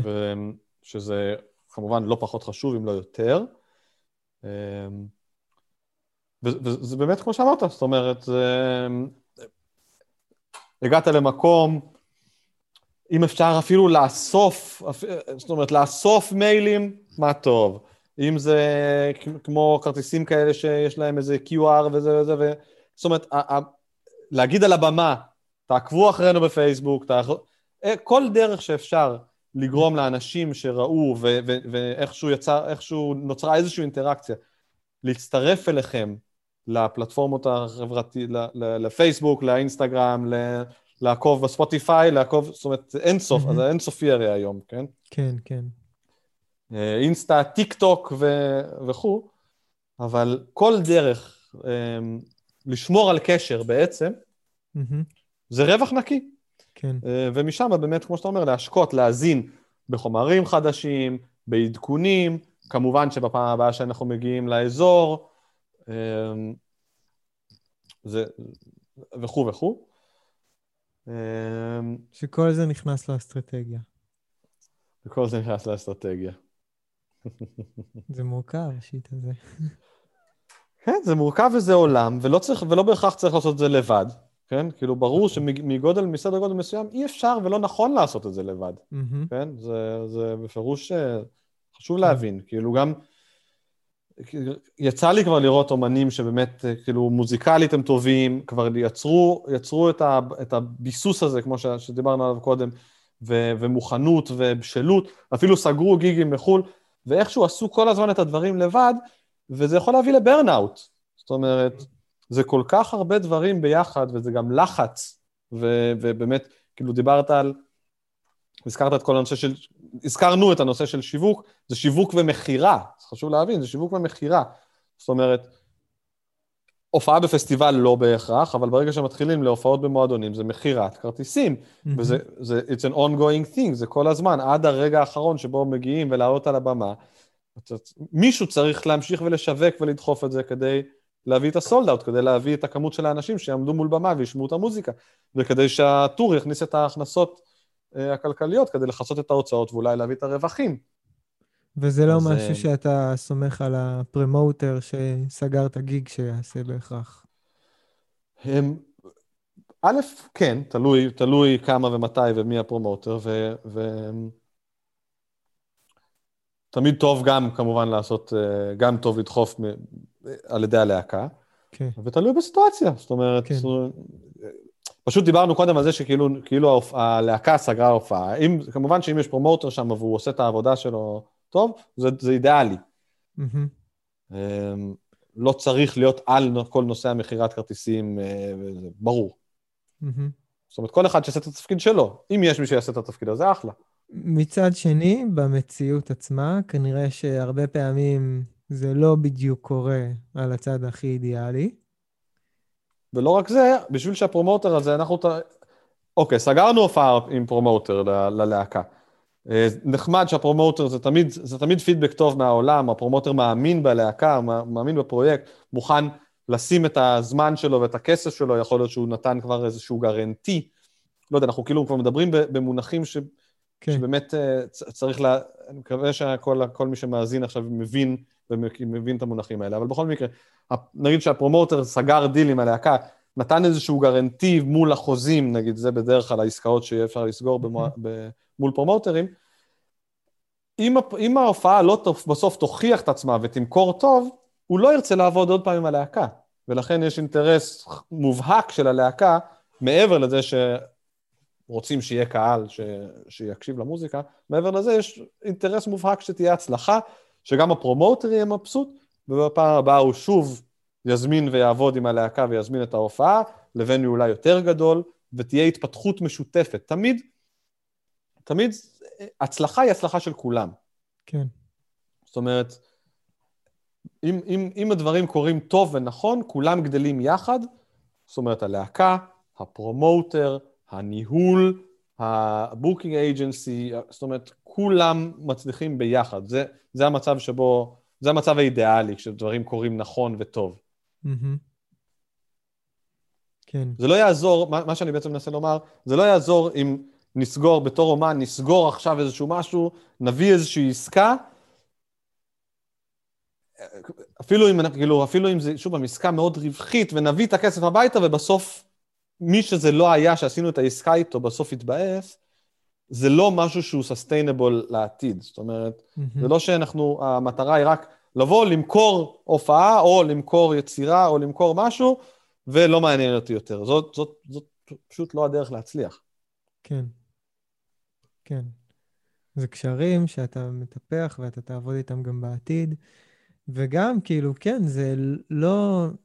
כאילו, איך שאני רואה את זה מהניסיון שהיה לנו במלאבי, זה אף פעם לא טוב לחשוב שמישהו אחר יעשה את העבודה, ולהגיד, טוב, אני יכול, כן. אה, אני יכול להתעלם מזה, הם ידאגו לזה. זה אף פעם כן. לא טוב. כאילו, תמיד תדאג אתה על הדברים, ואם אתה רואה שמישהו עוזר לך, מה טוב. אבל... זה שיעור מאוד חשוב. זה באמת באמת שיעור מאוד מאוד חשוב, ו... כמעט לכל דבר, אבל, אבל הצד השני של זה, זה אם אתה מייצר איזושהי תשתית של כאילו, שוב, גדלת ויש לך גם ניהול וגם סוכנות, ואתה מייצר תשתית של אנשים, אמ, נקרא לזה מערכת של אנשים אה, טובים, אחראיים, מקצועיים, אז גם חשוב לדעת שכל, שכל אחד יעשה את העבודה שלו, כי... כן, כי כן. זה, זה, זה באמת הרבה יותר סוסטיינבל. ואם מישהו לא עושה את העבודה שלו נכון, יכול להיות שצריך להחליף אותו, אבל ברגע שיש מערכת שעובדת נכון, אז האומן אה, חשוב שיהיה פנוי להתעסק במוזיקה. כן. ככה, ז- ז- זאת הדרך שאני מאמין. לא כל, יש תפיסות שונות לגבי העניינים. בטוח, כן. אני מרגיש שאולי כדאי לנו עוד פעם לחזור שנייה רגע לטיפה יותר הפרקטי של הטור. קדימה. כמה כן. טיפים כזה. כן, כן, כן. אמ, אז חזרה למין, למין הסיטואציה הזאת שבה יש איזשהו גיג סגור, דיברנו על כל הנושא שזה השקעה, דיברנו, כאילו אנחנו כל פעם חוזרים לנושא של אסטרטגיה, אבל אוקיי, החלטנו שיוצאים לטור, יש לנו את הכסף להשקיע, כמה שזה לא יהיה, יש לנו איזשהו גיג, מה שאנחנו קוראים אה, עוגן, כמו אנקור גיג, mm-hmm. שהוא איזושהי הופעה בפסטיבל, הופעות בפסטיבל, אני פשוט הולך לזרוק טיפה אינפורמציה כזה, אני אעבור כן, על כן. זה יחסית מהיר, אבל אני פשוט הולך לזרוק. ו... מי ש... למי שזה כן. רלוונטי לו כנראה גם יבין, גם יעקב, אולי אפילו ירשום. Mm-hmm. הרבה פעמים טור צריך להסתובב ולבנות סביב איזשהו גיג עוגן שכזה. לרוב זה יהיה גיג פסטיבל, כי הוא יודע, לרוב יש להם תקציבים טיפה יותר טובים, פסטיבלים יודעים להטיס הרבה פעמים להקות, זאת אומרת, הצעה כזאת מפסטיבל יכולה להיראות כמו, או מה שנקרא delivered, delivered זה אומר, אתם מגיעים, עושים את ההופעה, חוזרים, השכר שאנחנו משלמים לכם זה עבור כל הדבר הזה. זאת אומרת, זה X, לא סתם אני אומר, 2,000, 5,000 יורו, שבתוך זה צריך להיכנס כל הטיסות של ההרכב, אה, השהייה, הפיי והחזרה. Mm-hmm. כולל instruments, uh, uh, מה, מה, ש, מה שלא צריך uh, להטיס על המטוס וכולי וכולי וכולי, כל כן. ההוצאות של הלהקה כלולות בתוך הפי, זה מה שנקרא uh, הצעה delivered. Mm-hmm. הצד השני, האפשרות השנייה, זה יהיה, זה הפי עבור ההופעה הוא X, פלוס טיסות, um, ואז יש את כל הנושא של הוצאות מקומיות. הסעות מהשדה אל הגיג, מלון, ארוחות, יש, אה, זאת אומרת, ארוחות או פר דיאם, זה המונח של כאילו, של, ש, אמ, שהמזמין משלם את הארוחות, או בדרך כלל זה מין אה, סכום יומי, שבו mm-hmm. שהאומנים מקבלים והם יכולים לפנות לעצום את האוכל. אוקיי. Okay. אמ, אז אני שוב פעם עושה רשימה של הדברים שצריך לפחות להיות מודע אליהם ב, ב, ב, בסגירה של הגיג מול, מול אותו מזמין או פסטיבל. אמ, פי עבור ההופעה, טיסות, תחבורה, local transportation, לינה, פר דיאם מזון, backline, זאת אומרת, אה, כל מה שצריך בשביל ציוד, כן. בשביל ההופעה. אמ, וזהו בגדול. Okay. אוקיי. לרוב יהיה איזשהו, כל הדברים האלה ייכנסו לאיזשהו, לתוך איזשהו חוזה. יש את כל הנושא של בילינג, של לשים לב איך מפרסמים את השם של הלהקה, איך בדיוק, איפה מפרסמים וכו', פשוט כדי שלא יהיו טעויות ולא יהיה אחרי זה אי-הבנות. כן. הרבה פעמים יש איזושהי בלעדיות לגיג, זאת אומרת, אם, אם הפסטיבל הזה קורה בברלין, כנראה שהמזמין לא יאפשר לזה שיהיה עוד הופעה בברלין. זה הרבה פעמים, זה משהו שהוא מאוד uh, נפוץ. כן. אז בעצם בלעדיות באה פר טריטוריה. Mm-hmm. זה כל מיני דברים שיכולים להיות uh, חלק מגיג בוא, אנקור כזה. בוא נגיד על הבלעדיות הזאת מילה, שבאמת יבינו את הרציונל, כי כמובן, אם אני אופיע בברלין עכשיו, וגם שבוע אחרי זה, חלק מהקהל שרצה להגיע עכשיו, יראה שיש עוד שבוע הופעה, ויגיד, יותר נוח לי לבוא שם, ואז בעצם המועדון שהזמין אותי יודע שלא כל הקהל בא אליו. בדיוק. אמ, זה, זה, זה ככה טיפה דברים על, ה, על הגיג אורגן שלנו. נניח mm-hmm. שיש את הגיג אורגן ושמנו לב לכל הדברים שדיברנו כרגע, והוא באמת אה, הוא באמת מממן לי את הנסיעות, ככה ש... את הטיסות ואת הנסיעות וכו', ככה שבסך הכל ההוצאות שלי הן לא מאוד גדולות מעבר לזה, ועכשיו יש לי את, ה... את, ה... את עיקר ההוצאה שלי מכוסה, עכשיו אני רוצה לסגור עוד כמה גיגים מסביב לדבר הזה. כבר אני מגיע לברלין, אז בואו נסגור עוד כמה הופעות. Mm-hmm. ככה זה גם באמת בדרך כלל קורה.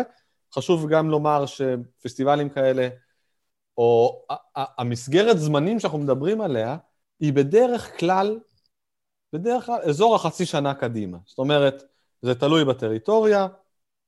אמ, יש כמו, יש עונה שבה ה booking פסטיבלים קורה. Mm-hmm. כן? כמו שיש עונת פסטיבלים, יש עונה שבה ה booking קורה. אמ, וזה יותר מחצי שנה. זאת אומרת, זה בדרך כלל סתיו חורף. זאת אומרת, מספטמבר, פסטיבלים של הקיץ הבא, הם רק סיימו, זאת אומרת, הפסטיבל קורה ביולי, אוגוסט, הם לוקחים איזשהו חודש מנוחה, ומתחילים booking למהדורה הבאה. Mm-hmm. קודם כל הם עושים booking ל headlinerים, ככה שזה לא שאין בהכרח צורך ליצור איתם קשר בספטמבר. Mm-hmm. הם בדרך כלל מתחילים ב booking של ה headlinerים, של ההופעות היותר גדולות, אבל באוקטובר, נובמבר, כבר בהחלט אפשר ליצור קשר, בעיקר כי שוב פעם, דצמבר זה כבר Christmas ו New Year's, ואז כבר אנחנו נכנסים לינואר, ואיפשהו באמצע ינואר זה עיקר ה booking, פברואר-מרץ זה כבר ה bookingים האחרונים. אמ, אוקיי. Okay. ואז כבר, ואז, ואז, ואז אה, נגמר ה booking לקיץ. זאת אומרת, שלושה חודשים מראש כבר, כבר אף אחד לא, אף, לרוב, שוב פעם, אני לא, זה לא, כן, יש כן, מקרים, ברור, אבל לרוב, ברור, כבר כן. כל כך עם מי לדבר. כנ"ל מועדונים, מועדונים תלוי בטריטוריה, ככל שהטריטוריה יותר אה, מערבית, נקרא לזה, עובדים יותר זמן מראש. אמ, גרמניה זה גם חצי שנה, מועדונים סוגרים חצי שנה מראש, חמישה חודשים, ארבעה חודשים, פרומוטרים, לא פחות משלושה חודשים מראש. מזרח אירופה, יכול להיות מצב שסוגרים שלושה חודשים, חודשיים, אפילו חודש מראש. כן. אמ, וכו'. אוקיי. יש לנו את ההופעת עוגן. יש לנו את ההופעת עוגן, אנחנו רוצים להביא עוד אה, כמה גיגים מסביב. דיברת על פרומוטרים, promoter זה בעצם בן אדם ש, ש, שהתפקיד שלו הוא uh, לסגור, בעצם להביא להקה, להביא את המועדון ולהפיק אירוע, למכור לו כרטיסים, um, זה, זה פונקציה שמאוד נוח לעבוד איתה, אבל בתור להקה מתחילה לא בהכרח אפשר. Mm-hmm. אם יש כזה, אז שוב פעם, הדיל, הדילים כנראה יהיו, בדרך כלל הדיל יהיה guarantee, איזשהו סכום מובטח ללהקה. מול אחוזים, זאת אומרת, נניח, סתם אני אומר, 500 אלף, 1,500 יורו guarantee, מול, בדרך כלל זה יהיה 60 אחוז, 70 אחוז, או מהדלת, או אחרי הוצאות. יש כמה צורות שהדילים האלה יכולים להיראות בהם, אבל השורה התחתונה, מה שיותר גבוה, האם האחוזים מהמכירות בדלת יותר גבוהים, אז זה זה, ואם לא, אז ה guarantee. Mm-hmm. אותו guarantee, הרבה פעמים אה, אפשר אולי להביא את הלינה ונגיד קייטרינג או backline on top מעבר לגרנטי, זה כל מיני ניואנסים ששוב פעם צריך לשים לב בסגירה של הגיגים, mm-hmm. ואם אין פרומוטר עדיין אפשר לנסות לסגור גיגים לבד. אפשר ליצור כן. קשר עם מועדונים, להגיד להם אנחנו נמצאים בטור באזור בתקופה הזאת והזאתי, נשמח להופיע. כמובן שהופעה ראשונה בעיר אין מה לכוון על מועדון יותר גדול מ-100-200 איש, כי אה, זה לא הגיוני בשביל המועדון לקחת אתכם, וזה גם לא הגיוני, אפילו אם כן הצלחתם לבוא ולהופיע ולעבוד קשה ולהביא את ה-50, 100, 150 איש, זה המספרים הסבירים שאפשר להביא בהופעה. אוקיי. ראשונה, זה גם הגבוה. אז okay. אתם כן. לא רוצים להיות במועדון של 500 איש, לעמוד מול 100 איש, זה לא. כן. טוב לאף אחד. מה, בנוגע ל... כאילו, אתה דיברת פה על פסטיבלים ועל מועדונים, אה, מועדוני כרטיסים, בוא נגיד מה שנקרא. מה בנוגע לכל מיני אה, מועדונים שהם יותר קטנים ויותר, אה, הלהקה היא, היא לא מיין איבנט של הערב, היא איזשהו אנטרטיימנט, כמו גיגים שאנחנו עושים בשוק הפשפשים ודברים כאלה. כן. המקביל של זה נגיד באירופה. אין המון. אין דבר, זאת אומרת, כמובן שזה קיים. Mm-hmm. נגיד יותר, ב, יותר בג'אז. אמ, hmm, יש נגיד כל מיני, זה בפירוש משהו טוב, כמובן. ברגע שיש, לה, ברגע שיש למזמין איזשהו תקציב, אנחנו מדברים פה על משהו שהוא תקציב, שהוא באמת לא תלוי מכירת כרטיסים, יש למקום, למזמין, איזשהו תקציב מסוים, לרוב הוא לא יהיה גבוה, אבל אה, לתוכן, בעצם תקציב לתוכן, ו... והוא מזמין את הדבר הזה mm-hmm. כדי למלא את החלל שהוא anyway צריך. אז יש כאלה דברים, זה, זה, זה דברים מעולים, אם אפשר להביא את זה. אה, יש כמה, יש, יש קצת תחנות רדיו שיודעות לעשות כזה דבר, אה, ויש מועדונים, מועדוני מועדוני ענק, נקרא לזה, שיש להם, שיש להם גם איזשהו חדר הופעות, שהם גם ככה מביאים את האנשים, וגם ככה מביאים את הקהל, והם צריכים אה, קצת אה, תוכן אקסטרה. Mm-hmm, mm-hmm. יש כמו מסעדות וכאלה, וכאלה דברים, כן. שהם שוב פעם מביאים אינטרטיימנט לזה, אבל זה לא משהו שכל כך קל, באמת, זה לא כל כך קל למצוא, ולכן, אה, וואלה, אם, אם מצאתם אחלה, אם לא, רוב, רוב הקונטקטים והאפשרויות שיהיו, זה יהיו מועדונים שהם עובדים על הכרטיסים, יש מועדונים שיודעים למכור כרטיסים בלעדיכם. זאת אומרת, לא משנה איזה להקה תבוא, הם עדיין ייתנו לכם דיל כרטיסים או כזה, אבל הם יודעים למכור, אה, זה הרבה פעמים קשור למיקום, mm-hmm. מועדונים שהם כזה במרכז העיר, באזורים תיירותיים, ש-anyway, הם כזה מבוססים בר, ואנשים anyway באים לשתות שם, והמקום יחסית מלא, או שהם אה, כניסה חינם, או, או כן. כרטיסים כן. נמוכים. כן, זה דברים כאלה שהם, okay. אוקיי. שהם טובים כהופעה ראשונה. ברגע, אה, זה בעצם איזשהו מין, אה, זה גם קשור להתפתחות. אם, אם הלהקה לא יודעת עוד למכור כרטיסים ב, ב, בעיר מסוימת, או שזו פעם ראשונה שהם מוכרים ולא יודעים כמה הם ימכרו, מן הסתם צריך להבין ש... שאם רק נפתח קופות ולא נביא איזשהו שיווק מיוחד או נעשה אקסטרה עבודה, אז כנראה שלא יגיע קהל. כן. מה שאפשר לעשות זה כל הנושא של busking. זה משהו שהוא נקודה חשובה לטורים ו... ויכולה להיות מאוד יעילה, לנגן ברחוב. לא כל להקה יכולה לעשות את זה מבחינת setup, אבל תמיד אפשר לייצר משהו. Mm-hmm. איתו אפשר לנגן ברחוב. זה יכול א', לעשות הכנסה אפילו טובה, וב', לדחוף, זאת אומרת, אנשים באים, רואים, אז אתה מחלק פליירים לה, להופעה שהולכת לקרות, זה עוזר להרים הייפ, להזמין את הקהל, וכבר ראיתי להקות עושות פלאים, אם בצורה הזאת. מה בנוגע ל... אה, sorry שאני זורק אותנו, אם אתה צריך לפקס, תפקס. אבל מה בנוגע לנגיד שיתופי פעולה עם אמנים מהאזור שאתה מגיע אליו? זה קורה? אמ, זה כיוון מעולה. זה כיוון מעולה. זאת אומרת, אה, זה גם, לשיתוף, זה גם שיתופי פעולה עם אמנים מקומיים, עם, עם, עם האזור שאתם מגיעים, זאת אומרת, דאבל פיצ'רים להיות... עם uh, להקות דומות. בדיוק, שיתוף פעולה כזה יכול להיות בסטודיו, באולפן, יכול להיות על הבמה, זאת אומרת, דאבל פיצ'ר, אה, או, או חימום אפילו. Mm-hmm. כן. ממש ליצור קשר עם להקה ולעשות אה, חימום של הופעה. זה בעצם למנף ולהגיע, לקבל קהל שהוא כנראה באזורים של הז'אנר שלך, זאת אומרת, יחסית דומה מבחינה מוזיקלית, או אוהב, או יאהב את המוזיקה, mm-hmm.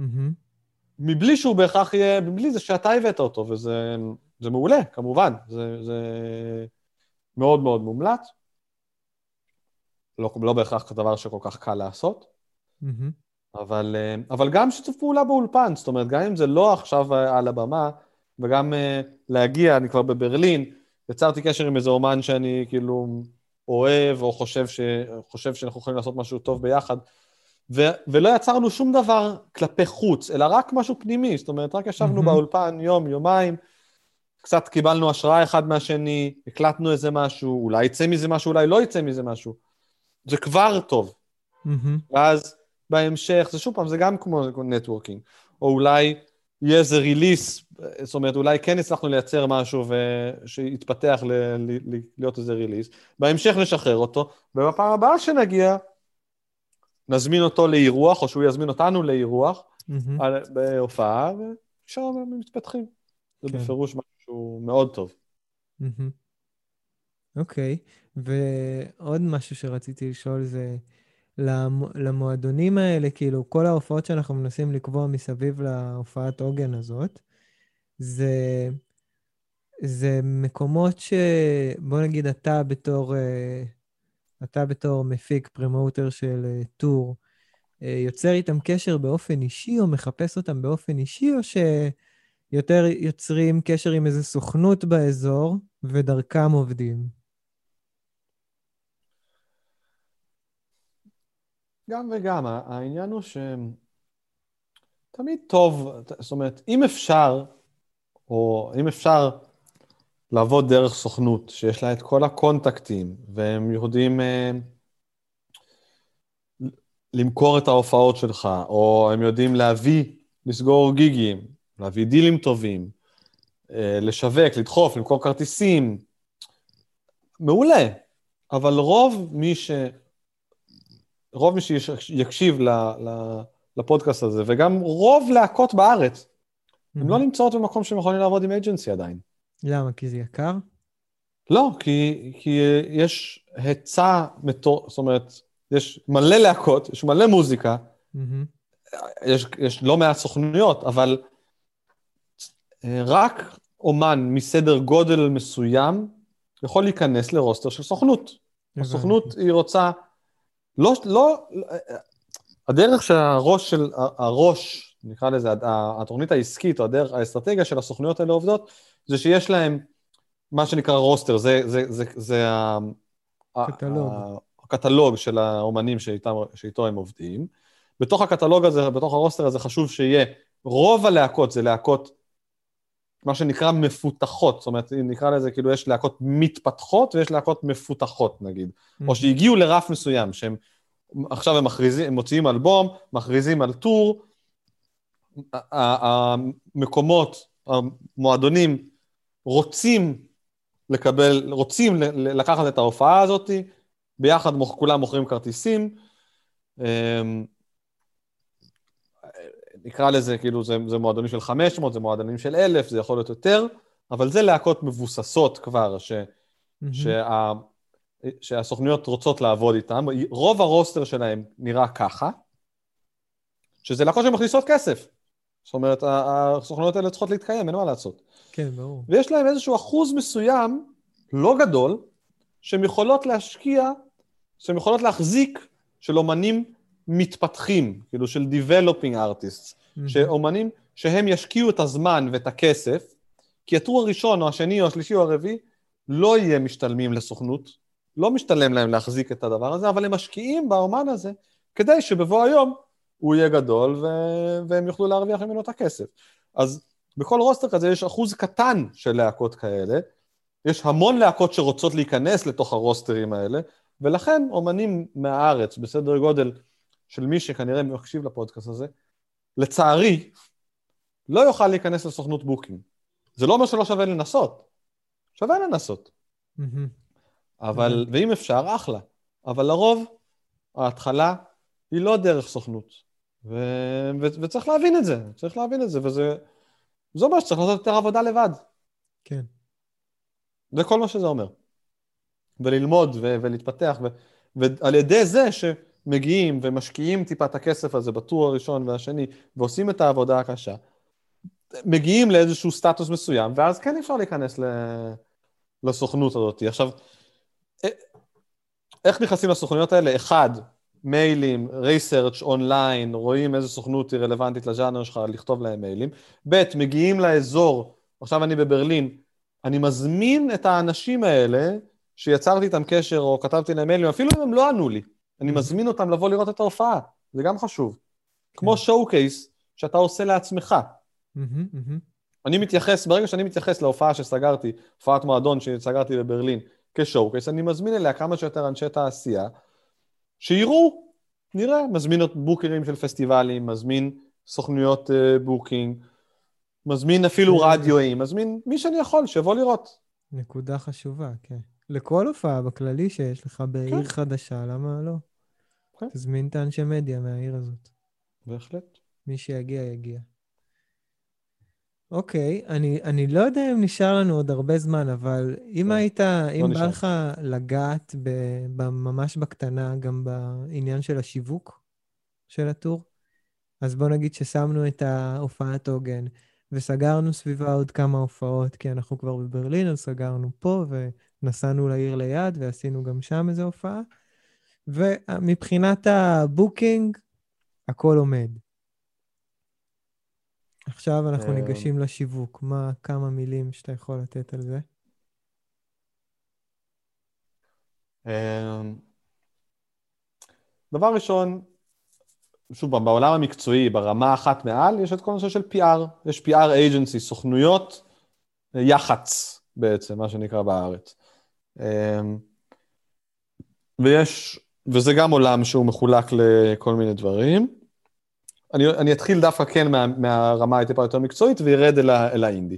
אז סוכנות PR, או, או בוא, נקרא, בוא נגיד קמפיין PR, שבדרך כלל יהיה סביב ריליס, זאת אומרת, בדרך כלל יהיה ריליס, אלבום, אפילו נגיד סינגלים, אלבום, טור, זה, זה הדרך הקלאסית שבדרך כלל זה עובד, מהמם, מהמם. וה, והעבודה עם סוכנות שכזאת תהיה על כל הדבר הזה, זאת אומרת, מהריליסים של הסינגלים אל האלבום וטור וקמפיין שיווק של הטור. מתחלק, סוכנות PR או קמפיין PR כזה יכול להתחלק לאחד, דיגיטל, אונליין, שזה רשתות חברתיות, בלוגים, אה, קידומים למיניהם במדיות שונות, אונליין. שתיים, רדיו, קמפיינים רדיו, שוב פעם, של, ה... של הסינגלים, של האלבום, השמעות, כולל giveaways, זה דברים שאפשר לעשות, זאת אומרת, אה, אני, יש לי הופעה בברלין, אני יוצר קשר עם רדיו ומחלקים כרטיסים כמין אה, אקט שיווקי להופעה. מהמם. אה, עוד ערוץ ש, ש, ש-PRים עובדים זה אה, כאילו פרינט, זה קצת, אה, קצת עולם ישן, אבל קיים. יש מגזינים, יש מגזינים שיש להם אפילו גם אונליין, גם לא, וכולי, זה, זה משהו שקיים בעולם ה-PR. פרינט זה גם השלטים, זה? לא, אני כרגע, זה, זה משהו אחר. Um, אני אומר, מה, ברגע שאני עובד עם איזושהי סוכנות PR, אז או שאני עובד איתה, יש PRים שאומרים, אני, אנחנו עושים את כל הדבר הזה, מה שכרגע אמרתי, רדיו, אונליין, פרינט, um, וקידום מכירות, לצורך העניין מהמם. נגיד. אה, ויש PRים שמתמחים, ב, שמתמחים, שאני, יש ממש קמפיין שאני לוקח מישהו אחד שעובד ברדיו, מישהו אחר שעובד באונליין וכו'. הדברים האלה עולים כסף, קשה מאוד לדעת האם זה יהיה טוב או לא, זאת אומרת, ככל ש-PR הוא יותר um, מקצועי וידוע, הוא יעלה יותר כסף, וזה יכול להיות הרבה כסף, um, אבל עדיין זה לא אומר שהוא בהכרח יצליח. כאילו, זה ממש, זה ממש אחד התחומים שאין על זה גרנטי. מהמם, מהמם. אמ, וזה תמיד הימור. לכן רק, אני הייתי ממליץ, אם נכנסים, אם ממש עושים איזשהו מהלך אסטרטגי אה, מתוכנן טוב ונכנסים לאיזושהי טריטוריה, כולל איזשהו קייס באזור, זאת אומרת, כמו שאמרנו, יש את השואו קייס הישראלי, אבל אם יש עכשיו, אה, כאילו בין אם זה ארה"ב, South by Southwest, בין אם זה אירופה, אה, גרמניה, ריפרבן, מהמם. אמ, צרפת, אה, מידם, זאת אומרת, יש כמה שואו קייסים גדולים שהם מאמה איבנט, יש כמה, מהמם. וממש עושים איזה מהלך מתוכנן לכניסה לטריטוריה, שווה לקחת PR כזה ולהשקיע בו את הכסף. אם לא, לא בהכרח. ואז אני, חוז... אז אני אומר, הדרך היותר אה, אינדי וכאילו לעשות לבד, זה, שוב פעם, ברמת התוכנית, להבין מה התקציב ולחלק את התקציב הזה ל...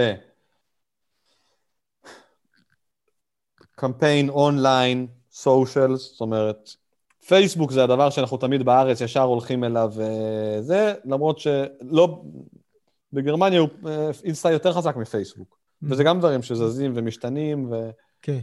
וכולי, אבל לעשות איזשהו, לשים איזשהו תקציב על, על קידום ממומן אונליין, נגיד פייסבוק, אינסטגרם, כן. זה אחד. שתיים, אמ,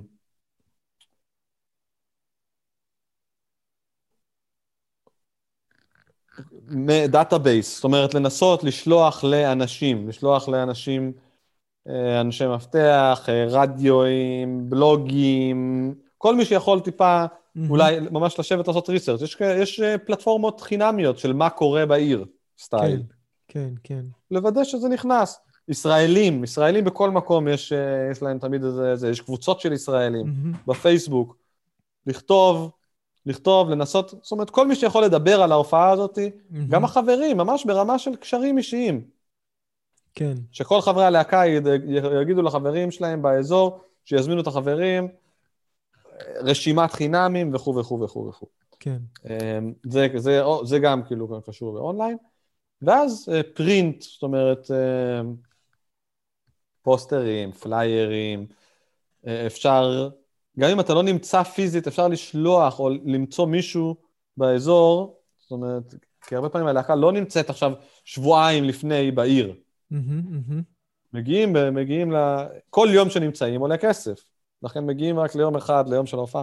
אבל עדיין אפשר um, להדפיס באיזשהו בית דפוס, הכל היום אפשר לעשות אונליין, להדפיס באיזשהו בית דפוס מקומי.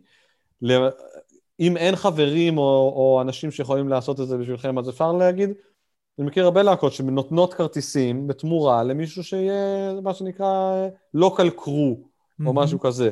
ממש לתת כרטיסים למופע בחינם, mm. בתמורה לזה שהבן אדם הזה הולך ותולה את הפוסטרים, או מחלק פליירים, שם בברים, שם בבתי קפה, תלוי במיתוג של הלהקה. כן. יש הרבה עבודת שטח שאפשר לעשות בה לפני, אמ, שהיא אינדי. זאת אומרת, mm-hmm. אני מכיר אנשים, אני מכיר אה, להקות שהגיעו באותו יום ופשוט ריצפו אני ברמת הדבק דוץ על גשר שלם, וריצפו את כל הגשר בפליירים, כזה שעם הדוץ, ואנשים יכולים לקחת אותם פשוט. אה, עושים, אה, כמו שאמרנו, מופעי רחוב, או, או עם תחפושות, תלבושות, רעש, צבעו רכב, והסתובבו בכל העיר, ו...